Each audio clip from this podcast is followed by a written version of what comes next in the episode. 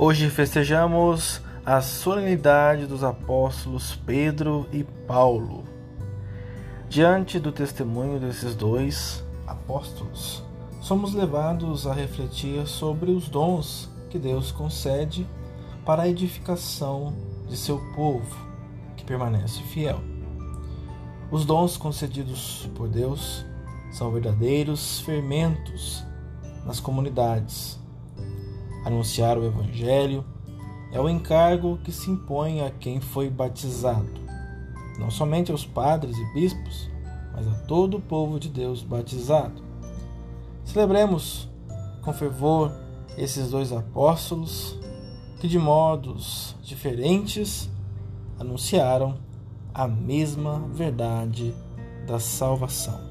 Jesus Cristo, a boa nova de Deus.